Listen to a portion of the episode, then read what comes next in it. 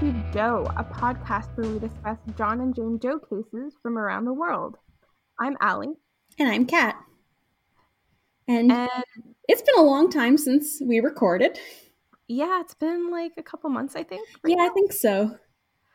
And the main reason for our absence, other than pandemic stress at the very beginning, eh, um, is we really just wanted to focus all of our attention on Black Lives Matter protests around the world, which obviously we are still focusing on. If you follow our Twitter at all, you will see. Yeah, so uh, basically, we just want to make the statement uh, Black Lives Matter, defund the police, and abolish prisons. Uh, Yep. And if you're curious about any of those statements, you can do some reading to better understand what they mean. That's what I've certainly been doing Mhm. recently. Uh, so we recommend the book Policing Black Lives by Robyn Maynard, especially if you're living in Canada, because a lot of the stuff we did not learn in school and it's really important.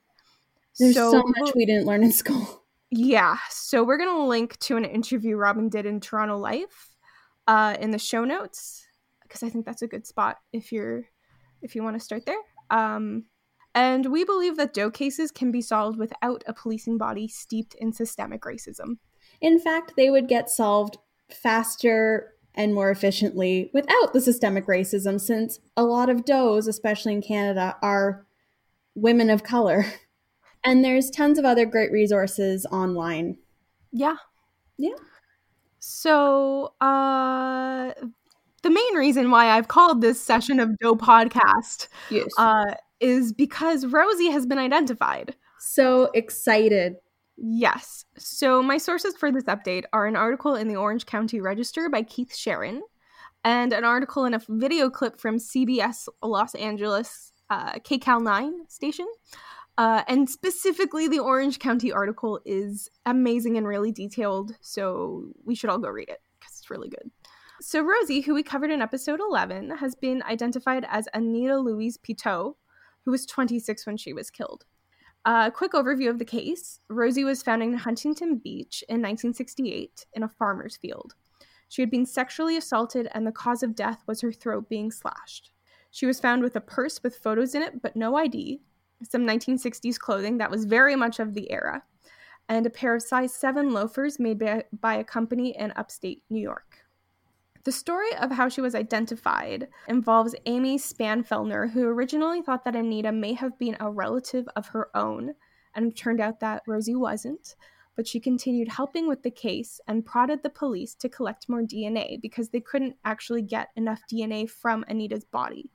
But because the police had preserved Anita's clothing in 1968, they were able to lift the DNA from it.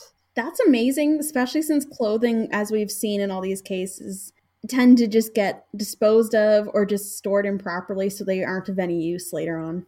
Or like sent to a psychic in Florida. Or sent to a psychic in Florida. Yeah. So, from the DNA left on the clothing, they were able to identify both Anita and the person suspected to have murdered her, a man by the name of Johnny Crisco. So, Colleen Fitzpatrick from Identifinders International and the DNA Doe Project was brought in and began the genealogical work of building family trees with Anita's cousins. From there, Fitzpatrick found a cousin by the name of Steve Sabo, who found the obituary of one of his cousins named Constance Saucier, who mentioned a sister of Constance's who'd been missing since 1970. The date was off, but another relative, Jean Pichette, said that they had heard a story of Anita leaving her family in Maine. So I guess at this point they put the dots together and confirmed that Rosie was actually Anita. And it sounds like she left Maine to go to Hollywood to make it big as an actress. Mm-hmm. And this information was according to Earl Robitaille, talking to the Orange County Register. Earl was the Huntington Beach Detective Bureau commander in 1968, and from getting all this information, it took Colleen one week to crack the case. Which is a crazy short amount of time. Yay, Colleen. We're obviously fans. So, in addition to pointing the investigation toward Anita's identity, it also pointed the investigation toward her suspected killer's identity as well. Johnny Crisco's DNA was on Anita's clothing, and he had been booked in Orange County in 1971. So, they had a photo of him, but I don't know what that mugshot or booking photo was for. He was in the army, I think, at the time. It didn't really specify, but he had been in the army, and apparently he was a doppelganger for Rodney Alcala, who I what? think is the dating. That's the dating game killer, right? That's the dating game killer with the. Well, he had pretty fantastic hair, I will say. So basically, think of Rodney Alcala. So Crisco died in 2015. And in the Register article, Robitaille said, quote, he died of throat cancer. That's very that's a fairly good punishment, unquote. And if you remember, Anita's throat was slit. So that's kind of oh. poetic justice that he got throat cancer. That is. It's really like So if you're if you believe in karma. Yeah, that seems like a little bit of karma to me. Mm-hmm. So apparently, Anita had written her family letters every day from California. And when those letters stopped, the family hired a PI, but the investigator mm. came up with no leads on Anita's whereabouts. So, between the daily letters and the photos she kept in her purse, it's obvious that Anita really loved her family. Yeah. Yeah, which is, it's just heartbreaking. Um, and a burial service for Anita happened in mid July in Maine. She was buried in Waterville next to her sister Constance. Yeah. Our hearts go out to her family, and we hope that they can find a sense of closure.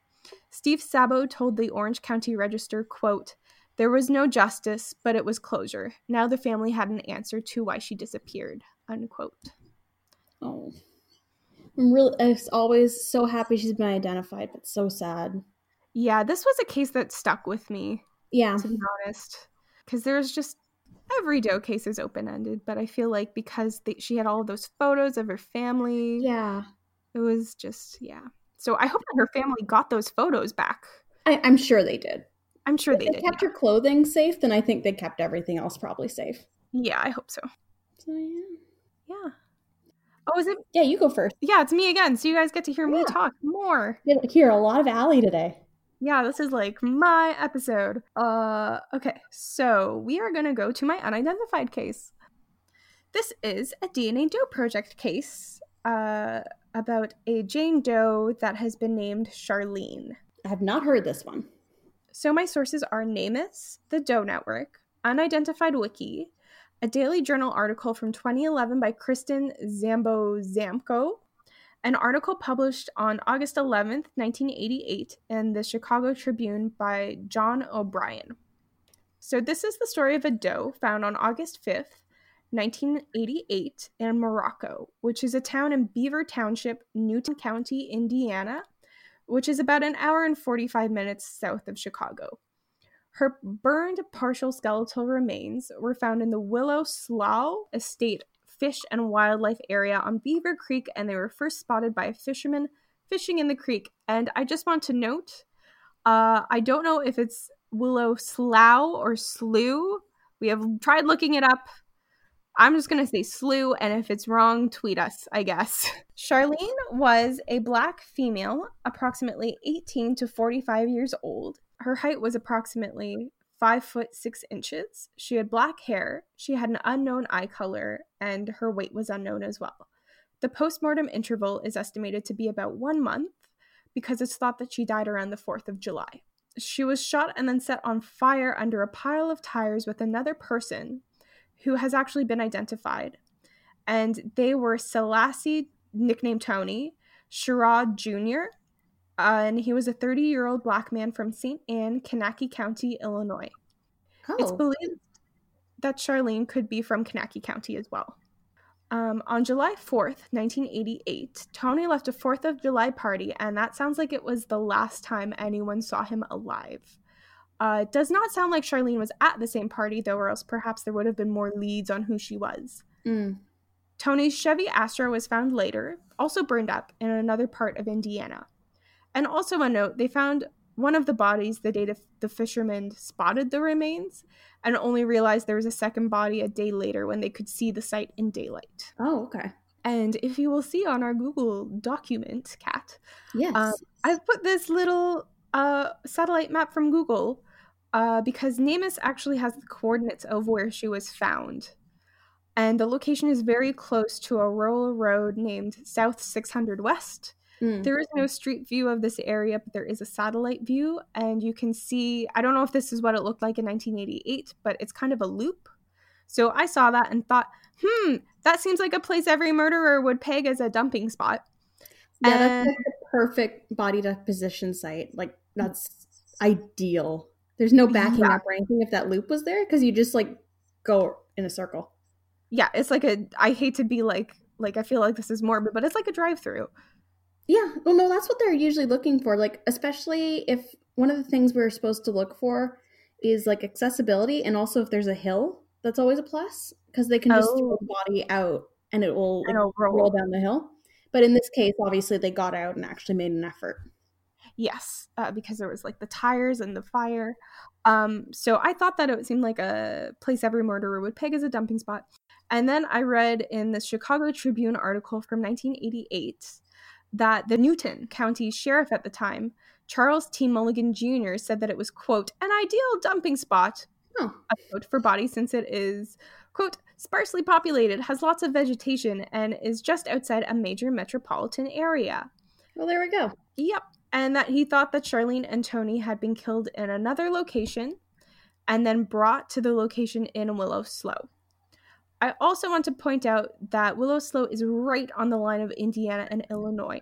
So that would also make it a spot where Illinois criminals might want to capitalize on nobody in law enforcement districts barely talking to each other. Yeah. As we've seen in a bunch of other cases, like Drew Greer. It's just, it gets a little trickier because the law departments don't really, sometimes the communication is not too great. They don't talk to each other. Yeah. So, I mean, it's right on the border. So that's where my mind goes.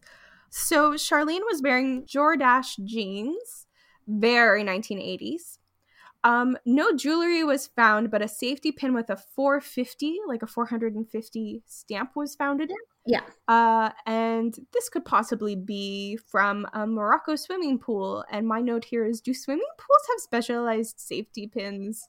Yeah, I have no idea what that could be. Yeah, so fingerprints are obviously not available, but mitochondrial DNA and nuclear DNA are available.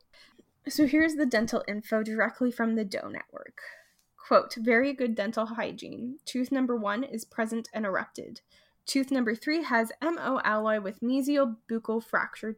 Tooth 15 is missing and bone is healed. Tooth number 16 has a ceramic crown, probably a, C E R E C. I'm going to say Ceric crown, which was very expensive in 1988. Tooth number 17 is missing, and tooth number 32 is missing. And that's all from the Doe Network.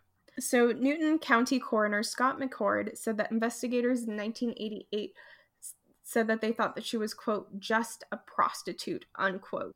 Well, they can go to hell, is what I can say to those investigators. Yeah, there's so many things wrong with that. Like, sex workers deserve justice too. They're humans. Yeah. Like, so yeah, they thought that the crown was too expensive for a sex worker. So yes, I have said that A, dismissing a Doe because she was a sex worker is wrong. Her life had worth regardless of her occupation. And B, even if that was true, who is to say that a sex worker couldn't have an expensive thing you don't know their life? Exactly. So there was a push to identify Charlene in 2011. A forensic sketch by Betsy Cooper was released. So this is from the Daily Journal journal article by Kristen Zambo Zambo. Quote, painstakingly gluing the woman's skull back together, McCord said he had asked his own dentist for help, unquote. So his dentist pointed out the crown and knew what machine made it and also that it was very expensive. And also, McCord is the one who named Charlene Charlene. Um, according to a comment by Yaya underscore 521 on Websleuth, her remains were in a bag labeled C, so that's why he just chose a name that started with C. And in the Chicago Tribune article by John O'Brien, published six days after the killing, was revealed that two summers earlier, in 1986, two mob dudes, Anthony and Michael Spilotro, were beaten and buried one on top of the other in a grave in Willow Slough, but they were found on the north side and Charlene and Tony were found on the south side, and it was like a different mo. Like they weren't beaten, or maybe they were, but um, anyways, they they were burned, not buried. So I don't think the murders have anything to do with each other. It's just more evidence that this area was known as a dumping ground. Yeah. Um, the county sheriff in the article also said that he thought that Charlene and Tony's deaths were perhaps related to drug trafficking, but nothing to do with the mafia. Hmm. Okay. So I'm not sure what intel he had on that, why he thought it was drug trafficking. There's been no there was no there were no drugs found. There was nothing. It might just be circumstance like he's looking at okay, here's the area, we get a lot of deaths related to this like I am not an investigator in Indiana in the 1980s. There's, yeah. things that I don't know.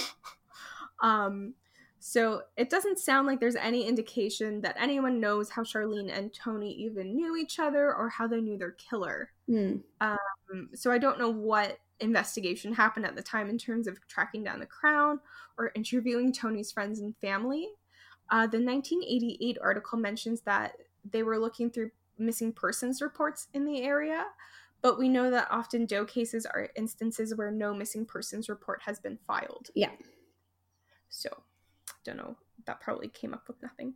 And also from the Daily Journal article by Kristen Zambo Zambo, quote, I just want to find out who this girl is and get her home, Newton County Coroner Scott McCord said. Somebody has to recognize her, unquote. It sounds like McCord had his own theories about what happened to Charlene, but he's keeping them to himself. He was recently re sworn in as Newton's county coroner after a period of not being the coroner uh, and the DNA Doe project has taken on Charlene's case, so I think there is hope that her case will be identified because it's like the kind of the county coroner. It seems like one of his pet cases. Yeah, it does. And also DNA Doe project, as we know, amazing work. Yep, super amazing. Yes, so I think that Charlene will get her actual name sometime soon. Hopefully, yes. So that's that's my case. Yeah, I've never heard of that one before. Well, I mean, there's so many Doe cases, it's impossible to hear about them all. Yeah, there really is. And as we were saying, I think like the Indiana, Illinois area, there's so many cases in that area that I just haven't heard of because there are so many cases. Yeah.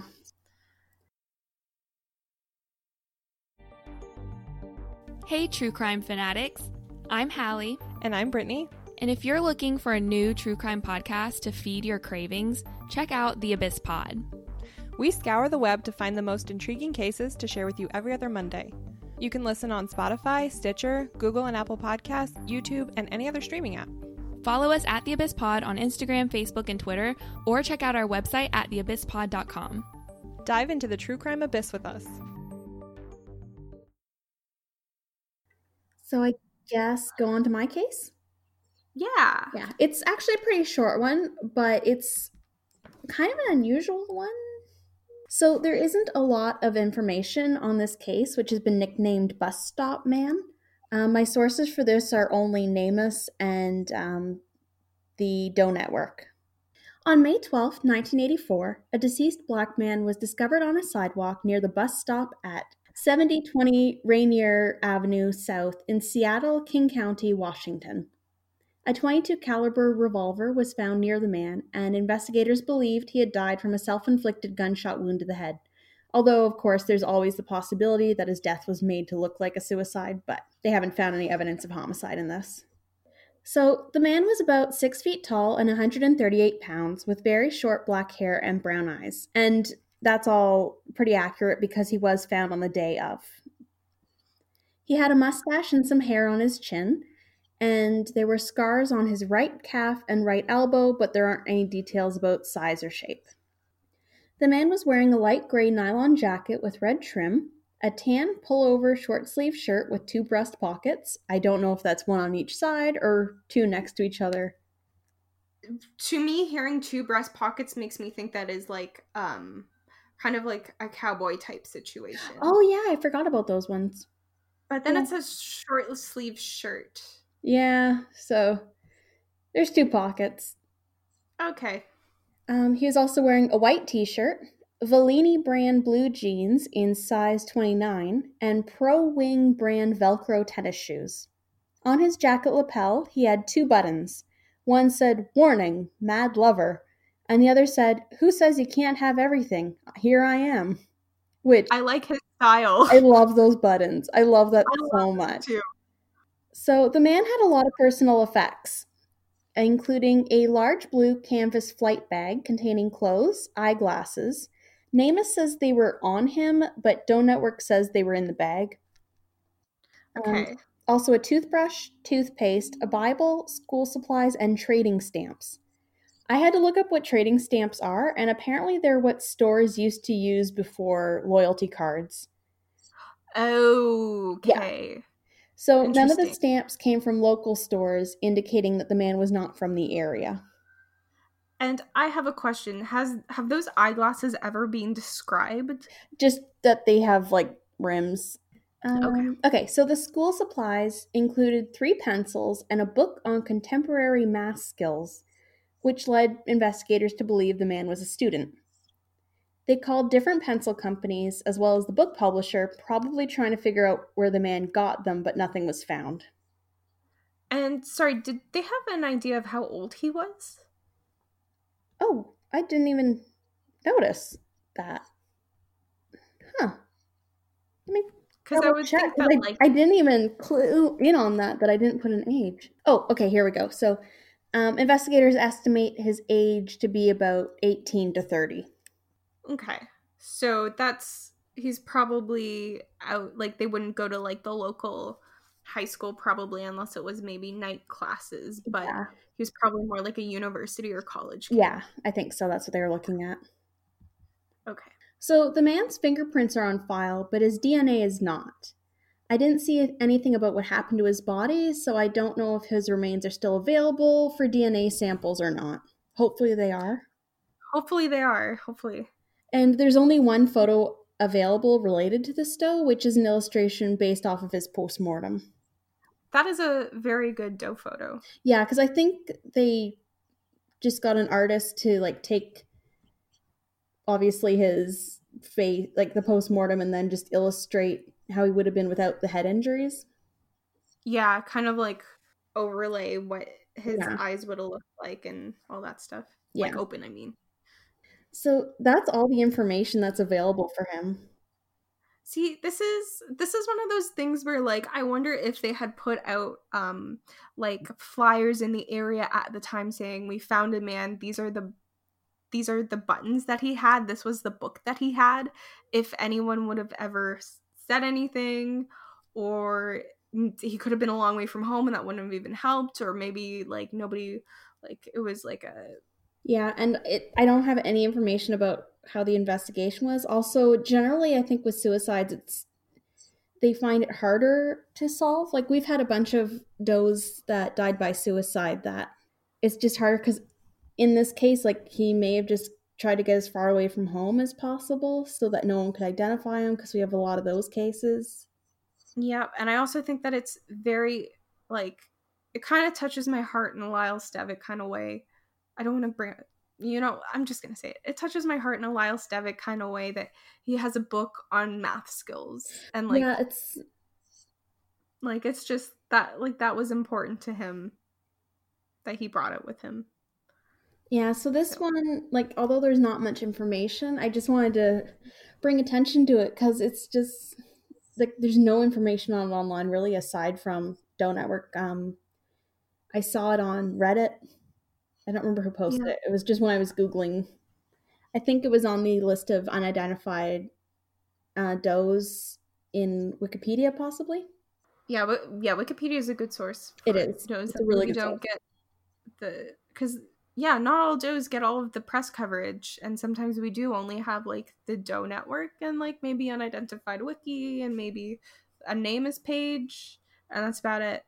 especially So- when there isn't like a lot to go on when it's just the person and there's no like circumstances to look at or evidence of foul play or anything then it becomes harder to figure out so i can only hope that they're able to get dna because i think that's really Yeah. the only way that this is going to get solved Yes, and I'm realizing now that we said that the loyalty cards were not from the area or the loyalty stamps. yeah no So if they did any like, have you seen this man? Like, probably wouldn't have led to anything anyway. and it's seattle which is i think it's a pretty busy city from what Frasier taught me I mean, Frasier was a very educational tool as a child. taught me all about radio and um Seattle and rain. Yeah. Yeah, and like I didn't see any leads or anything, so it might just be a matter of needing to bring like the police department's attention back to it. Yep, putting like some dedicated effort into Mhm. this case. because it would be really I'm sure he's got a family that's wondering where he went. Yeah. You know? So that would be really nice to get some closure for them. Okay, so I guess we'll go on to your identified. Yeah. Um, okay, so we are going to Australia right now. Australia, which is where I'm going in May if everything works out. I I hope that everything works out and that you can go to Australia. in May. Okay, so this is the case of Linda Agostini. So my sources are unsolvedtruecrime.com, Wikipedia, Unidentified Wiki, Pajama Girl Project.blogspot.com, twistedhistory.net.au, National Library of Australia, Australian Dictionary of Biography, and I also got the definition of formalin from medicinenet.com. And a lot of the photos of this case came from Unsolved True Crime. They're a really great resource for Australian cases. So, are you ready, Caitlin? This is the Pajama Girl case. And I kind of chose it because it was one of the oldest, if not the oldest, case on Wikipedia. So, there was a woman who would later become known as Pajama Girl, found on September 1st, 1934, in a burlap bag in a culvert under Howlong Road in Albury, New South Wales, Australia. And this is close to the New South Wales and Victoria border. She was spotted by a man named Tom Griffith, who was walking a bull, but the body was not in the eyesight of cars on the road. Uh, in addition to being shot and beaten, the woman had been badly burned and smelled like kerosene. Hmm. Here are some details taken from a crime circular published at the time by the New South Wales Police Department, and I found this on unsolvedtruecrime.com. And content warning if you are looking this up because it does contain post-mortem photos that are very graphic. So, this woman was between 20 and 30 years old. She was 5 foot 2 or 5 foot 3 in height. She had light brown hair that was darker near the roots and might have been bleached. Her nails were manicured to a point and had traces of red polish. She had a gold inlay on the second molar of her right lower jaw. Hmm. Her head was wrapped in a bath towel with three red stripes on both ends. She was wearing silk pajamas. The bottoms were white with canary yellow edging. The silk coat was canary yellow and it had a Chinese dragon pattern. And it also had a white collar and a white band around the bottom. Hmm. The circular, like the little, I guess, like yeah, the the the like the thing you were talking about with the details. yeah, the like found person report thing. yeah. Um describes a laundry mark on the towel that could be read as either QIW or RIW. The last letter could be W, N, or H. The burlap bag was destroyed in the fire with only the letters D, E remaining on it. Or alternatively, there's a newsreel from the time that I found on aso.gov.au, and it says that the bag had letters D A L M above the words first grade, and they thought that D A L M was part of the word Dalmore, which was a farming district. Okay. The Australia Today film from 1939 also notes that silk pajamas were out of the ordinary, as 1934 was smack dab in the middle of the Great Depression and silk was luxurious. So she's probably wealthy. You would think I would think. from the silk in the 30s. So I have seen sources say that the gunshot was cause of death, and some sources say that the beating was the cause of death. But either way, she was not alive when she was burned. Which I'm very happy to hear. Yes, I mean, I honestly breathed a sigh of relief because being burned alive is like one of my worst fears. Same. Um, the newsreel counts her injuries as quote compound fracture of the temple and forehead, eight wounds above the left temple, and a deep gash caused by a blunt instrument unquote, as well as a quote bullet below the right eye unquote, and quote a bullet located in the neck unquote. So I'm just explaining all this because this is total overkill and to me reads as a total crime of passion Yeah. Yeah. like someone was extremely upset and mad and like Yeah. yeah just overkill um so once authorities hit dead ends in trying to identify pajama girl they transported the body to sydney where she was put on public display in an attempt to jog someone's memory this didn't produce any leads and in 1942 she was sent to the sydney university medical school and preserved in formalin which is a solution of water and formaldehyde. Mm. She was then transported to police headquarters, and it sounds like from there she went to the Melbourne morgue. And another quote from the newsreel uh, quote, the body of the girl had peculiarities large hands, peroxided hair, ears with little to no lobes, unquote. I started doing a newsreel voice halfway through that, and I'm mildly regretting it. It's fine. I appreciate it. Thank you. Um, so if you look on our doc here, Yeah. uh, there is a death mask Mhm. of the woman and a towel, and it looks like maybe a prototype death mask. And there's also a drawing. Um, and the drawing was taken from a newspaper article on the Pajama Girl Project site. And uh, the death mask is on Getty Images. And then if you scroll down, you can see where Pajama Girl was found. Mhm. So it really looks just like it's a dirt road and there's a culvert and it looks like rural. It's really rural. It is. Yeah. So two women were thought to be Pajama Girl. One was Anna Philomena Morgan and the other was Linda Agostini. It sounds like Anna Philomena Morgan went by Phil, so that's what I'll be referring to her as. She left home in 1930 and moved to Darlinghurst, which is a six hour drive away from Albury. The Pajama Girl Project blog states that her mother, Jeanette Routledge, said that Phil was being, quote, kept by a married man, unquote, and a friend said that she'd married and was now known as Mrs. Callow. Lots of scandal. So, yeah, that's the gossip of the time. Phil's mother thought that Pajama Girl was Phil. Jeanette, who's the mom, ran a boarding house, and a man named Benjamin Griffiths lived there from 1926 or 1927 to 1939. And he'd seen Phil when she'd made visits to her mother. So I guess he was like, he could have picked her out in like a lineup, I guess. Um, she'd been known to him as Phyllis Morgan or Phyllis Routledge, and he described her as having dark hair and a slim build. Benjamin had seen the body when it was in Sydney and confirmed again that he thought it was Phil when he saw it at the Melbourne morgue. A quote from Benjamin in the Broken Hill Barrier Miner, which is a newspaper, it's a local newspaper of the time. Quote, I believe it is the same body I identified in Sydney. I consider the body has changed quite a lot since then. It is discolored and appears to be plumper, unquote. He had also said that he had no doubt that this body was Phil. The New South Wales police thought differently. They suspected that a woman named Jean Morris, a woman murdered in Queensland in 1932, was actually Phil under a pseudonym, and that Phil wasn't Pajama Girl at all. Jean was thought to have ties to the mob. She was also suspected to be the daughter of an opera singer, so there were questions about her true identity. She had been viciously stabbed and was found by a meter reader. She bore a hmm. resemblance to Phil, and they both had dark hair. Uh, and it seems like police were eager to solve Phil's death and determine once and for all that she was not Pajama Girl.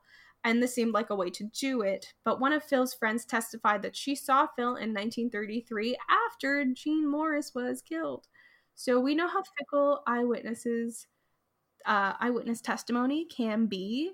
Yep. Um, though, so who like who knows if that was actually Phil? Who who knows? And also, like, short, dark hair and slim describes a lot of women of the time. Yeah, like short dark hair was like like sh- like I'm just picturing everyone as like like 20s flapper style.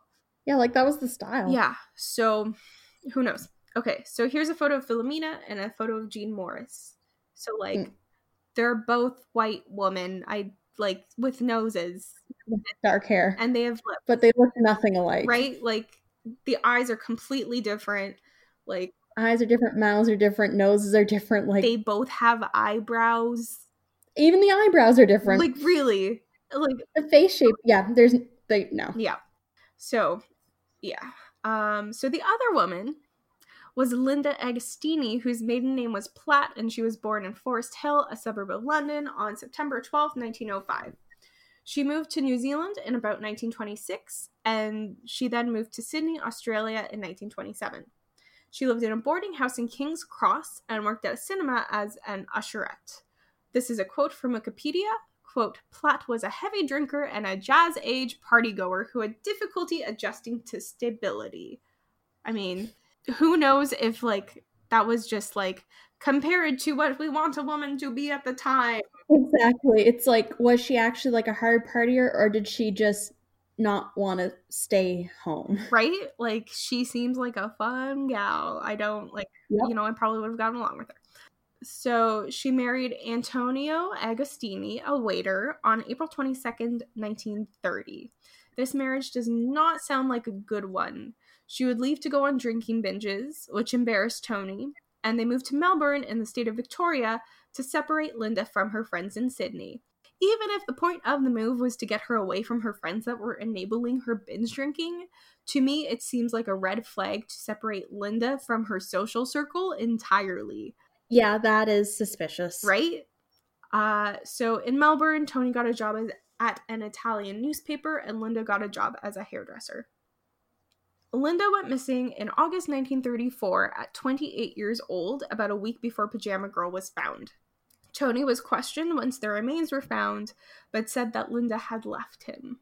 So in 1944, the police re examined the forensic evidence and they found an inaccuracy in Pajama Girl's dental records. Once they fixed the error, they were able to match Pajama Girl's accurate dental records to Linda Agostini. And they were also able to match freckles on an arm of Pajama Girl to the freckles on Linda using photographs. I'm assuming that arm was not burned. Yeah. And I mean, I don't know because I haven't gone to forensic anthropology school like you, Kat. But to me, a lot of people have freckles that are similar. So, Well, I have very distinct freckles on my arm. Like I have a rectangle of freckles, so you'd be able to identify that pretty easily. okay, so so it's not like out of the realm. This isn't like 1930s like shoddy police work. Like it is actually No, like matching birthmarks and freckles is pretty that's a common. thing. Okay. So they're able to match the freckles. And also Kat took a look. Kat is in the person I'm talking to right now. Kat's not like a detective. I mean, you could be, I don't know. Kat took a look at this dental chart before, but even with my lack of forensic dental knowledge, I can see the bulletin stated that Pajama Girl had a gold inlay on the second molar on her right lower jaw, and Linda had a gold inlay on the second molar of her right lower jaw. And plus, there's a ton of other things in this chart, in um, Linda's chart, that matches the circular with Pajama Girl's information. And unless, like, investigators altered any of the information to make it match, then they're the same. Yeah. There's just too many similarities. It's like too much to be a coincidence, really. Yeah. Yeah. Uh, the police commissioner, William John McKay, re interviewed Tony on March 4th, 1944, and he was nervous in the interview. He confessed to murdering Linda. He said that he accidentally shot her during a fight in bed. Tony said that she had been holding a gun during the fight when it went off. And after she was killed, he drove across the state border to Albury and buried her in body in the culvert. So she was holding the gun and accidentally shot herself twice and beat herself? A likely story. Hmm. Hmm. Yes. So, UnsolvedTrueCrime.com mentioned a list of discrepancies in Tony's confession. Things like being vague with details and calling the gun a revolver when it should have been a pistol. And he says he used petrol when kerosene was actually used. And I am someone who mixes up the names of things like that on a regular basis, especially in anxious situations, which Mhm. police interrogation definitely is. Um, And even if this was like a really vivid moment in his life, he can still forget basic details later on. Like I've had things that it's like burned into my memory, but I'm still going to forget details of it. yeah, Like and that's how memory works. seriously and like there is a certain thing that happens at least to me with anxiety where it's like i can be thinking of something and like my brain is elsewhere and you will hear Mhm. something completely different come out of my mouth i can't think of any specific example right now but it's just like to No. me that just sounds textbook anxiety Yep. So it's also mentioned on that website that Tony turned off a road to go to Albury, but he would have had to drive straight to town, and the times he gave weren't consistent. But that's also to me nitpicking a very nervous confession when the forensics match. Not to say that like every time that there is a discrepancy in a confession that it means the person is guilty, because I very much do not want to be saying that. But I think Oh, in yeah, this case where there's so much evidence and it just to me it rings that he did this If it weren't for the dental records, then I would totally believe that he could have been coerced into confessing, but with those dental records, I'm assuming that nothing has been altered. that's the key too. It, it's her. Like, Yeah, assuming nothing has been altered, this is Linda. And if he took her away from her entire social circle, it sounds like Mhm. he's probably one of the only people she knows. Like he may have been keeping a close rein on her and she wasn't able to find any other friends. exactly. You know what I mean? Like it just to me it just seems like this was Tony. Tony was charged with murder, but he was found guilty of manslaughter and served a 6-year prison sentence. He was released in 1948 and he was deported to Italy and he died in 1969. Hmm. So, even after confession and the dental records, uh, there are still doubts that Linda was Pajama Girl. I personally have no doubt, but um, and I think Pajama Girl was Linda. But if you want to go down that rabbit hole, you can read a book by Richard Evans published in 2004 titled The Pajama Girl Mystery A True Story of Murder, Obsession, and Lies, in which he makes the case that Pajama Girl is not Linda, noting among other things that apparently Linda and Pajama Girl had a different shaped nose and different bra sizes, and apparently Linda's eyes were brown while, while Pajama Girl's eyes were blue. And he also mentioned that there were 125 other women on the list of possible identities, but police hadn't eliminated any of these women as potentially being Pajama Girl. So, Um, bras, that one, I'm just like, every company, it's a different size. Like, I have multiple bras at home, all different sizes, because that's Yeah. just how bras work. I feel like any person who has bought a bra would tell you that that that's like nothing to go on. This side by side picture, the nose looks the same to me. Yep, Personally? me too. And also her face shape looks really similar and also where her eyes look similar and her forehead looks similar. Everything looks the same, even with the burning. Like, it looks the same. Like this I am like 99.9 99.2% sure that this is Linda.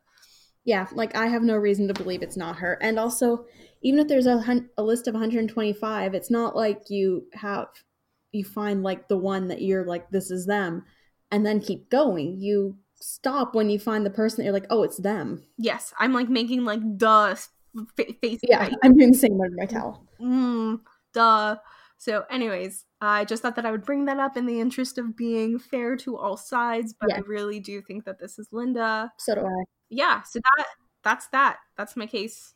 And it's a really interesting one. I love historical cases. Me too. And also like this is one that um I've been looking at for a while and I figured it is a long one and it is the pandemic.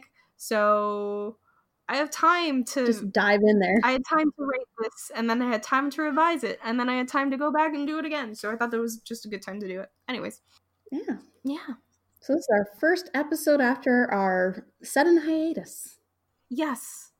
Um we post not just about Doe stuff, but we retweet things that we see that we think people should know about or that make us angry. Anyways, we're just way more active on Twitter than we are, I think. Um Anywhere else. yeah. So Like I do share a lot of articles on our Facebook, mostly yes, Doe related.